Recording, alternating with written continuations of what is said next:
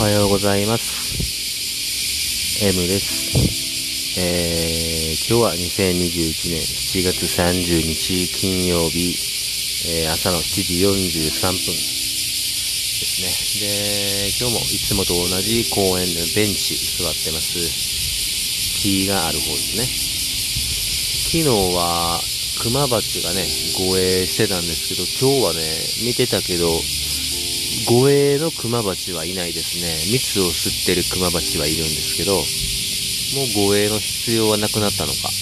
今日は、えー、みんなで楽しく、うん、セミだ、鳥だ、蜂だと、えー、営んでますね。で、今日朝、家の方、もうこっちはね、あんまりツバメの巣って見かけないんですけど、家の方、山の方は、結構ツバメがひっきりなしに、えー、もう巣立ってますね。今週ぐらいからかな今週月曜日ぐらいから、そう、巣立った、うん、ツバメたちが、ね、帰りですね、夕方、夜ぐらいに、えー、駅の周りの電線に、こう、整列してますね。おそらく、うん、ヒナたち、巣立ったヒナたちだと思うんですけど、まあ、それか、まあ、親もおるんかな。ちょっとその辺の仕組みはね、よくわかんないんですけど、うん。そう、電線に整列してますね。で、今日も朝は、まだ、えー、っと、巣立っていないヒナ、おもう大きかったですけどね、だいぶ大きい、えー、ヒナ、ヒナっていうか、まあちょっと大きいですね。もうだいぶ形もしっかりしてきて、4羽ぐらいのヒナがまだちょっと巣穴で、巣の中で餌をもらってましたね。うん。で、あの前に、えー、ミミズたちがこう出てきて、えー、ね、カピカピになって死んじゃってるという話を、まあ、したと思うんですけど、うん。ちょうど、まあ、この時期、えー、に、あの、ミミズたちが来るんですよね。ちょうどこのツバメたちが一番餌、ツバメのヒナたちが一番餌を欲しているこの時期に、うん、ミミズたちが這い出してきているのか。うん。そう、だからミミズたちが多分おそらく、この時期に這い出すっていう生き物、そういうサイクルを持った生き物と、これはもう完全に僕の、えー、試験なんですけど、ミミズたちが、えー、夏のこの時期に、えー、土、地中から這い出てくるっていう習慣、まあ、仕組みを持つ生き物で、で、ツバメたちは、うん、この時期にヒナを、えー、浮か、卵から浮かさせて育てれば、ね、こう食物に困らず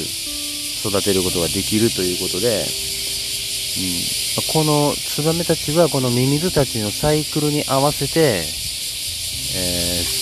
生活しているのかなと。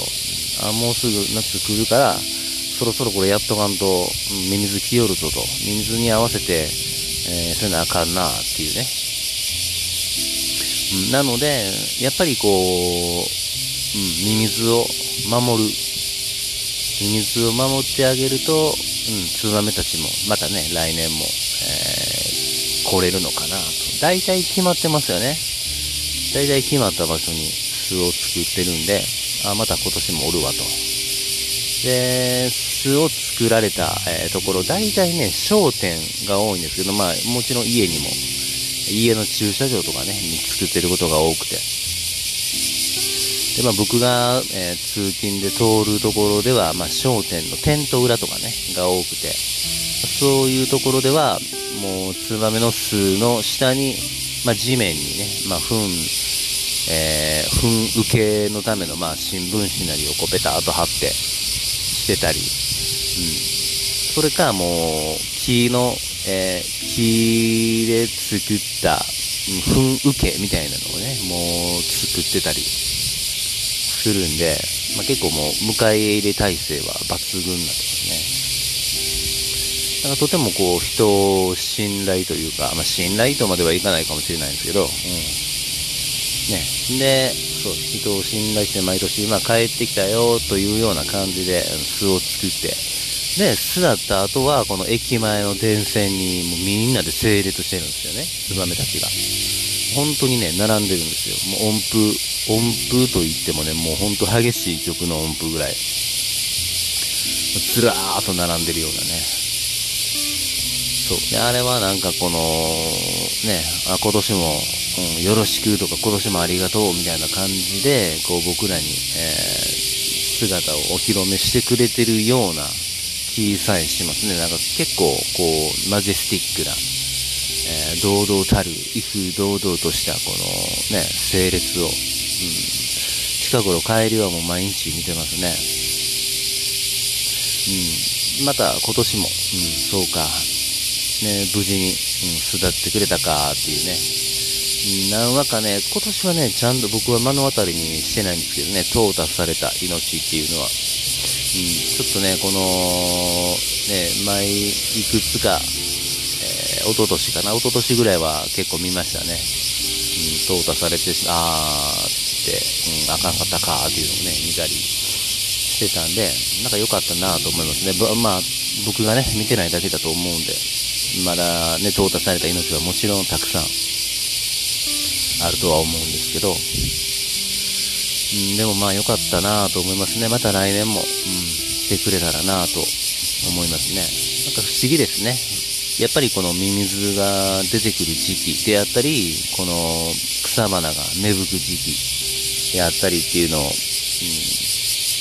ってるんですよね。人間も、えー、古代ギリシャの時に、やっぱりこの、ね、なんか川の氾濫とかね、っていうのが結構、あれ？川の氾濫が起こって、うわぁ作物ダメにされた、みたいな。あれでもよう考えたらちょっと待てよ。結構、なんかあの、あの星がここに輝いとう時に、そういえばよくこの水害起こるよなとかって言ってね、星と、えー、水害の関係性っていうのをこう見出したみたいですね。うん、で、えー、と、その星の動きを、まあ、覚えるの大変やから、それに、まあ、名前を付けたり、ね、人で形を作ったり、で、そこに、えー、神話、物語を付けたりして、こう、季節っていうのを、えー、していったみたいなんですけど、うん、人間って、えー、そういうのを、例えばもうね、口伝とかでね、物語で、え伝えていったりすることができますよね。例えばそれを知ってる人が、えー、知らない人にそれを教えて、例えばまあまあ、何か書き残、まあ読み書きはできないんで無理か。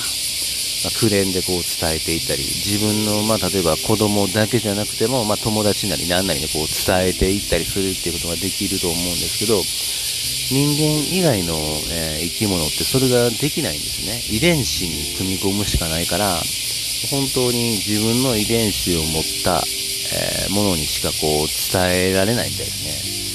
この危機感知能力、あ、こうなったらやばいっていう本能的にこう組み込むっていうのは、ことしかできないらしくて、やっぱりこう進化がゆっくりになっていく。これは、まあ、ミームというらしいんですけど、うん、人間以外の生き物は、えー、そうやって細胞レベルでミーム。人間は口伝なり、まあ、今では、例えば、ね、書物に残したり、まあ、インターネットであったりっていう風に、えー、ミームを伝達していけるんですよね。うん、不思議ですよね。うん、やっぱり不思議だなと思いますね。ツバメも、ね、毎年毎年そうやって、えー、繋げていって、やっぱり、ね、変化していく地域も、まあ、例えば生態系も変化していくけど、徐々に徐々にこう折り合いをつけて、うん、いってるんだなと思いますね。そう。で、今もこのセミの鳴き声っていうのが入ってると思うんですけど、ずっとこの音ですね。うん。昔はね、このいろんなセミの鳴き声がつくつく帽子であったり、ね、ミンミンゼメであったりっていうのが、ね、入り混じってたように思うんですけど、今はやっぱりアブラゼミとかね、まクバゼミみたいな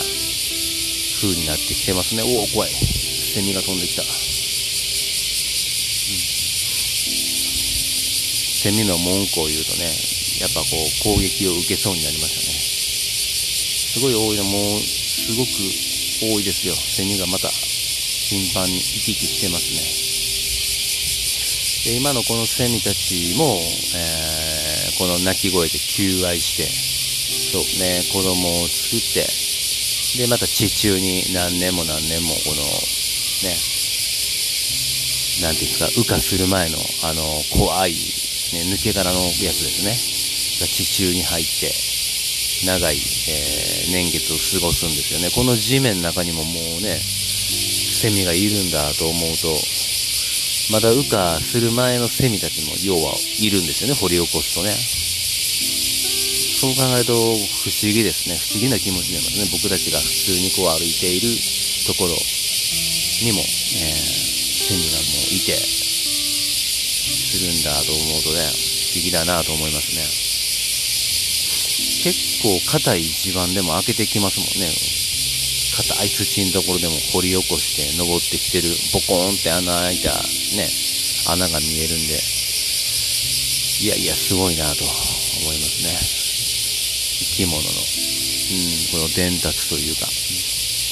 そう、まあそんな感じかな、今日は。ちょっとね、何も考えずに、え、話進めていきましたが、もう11分、えー、過ぎたので、そろそろ終わります。それでは、また。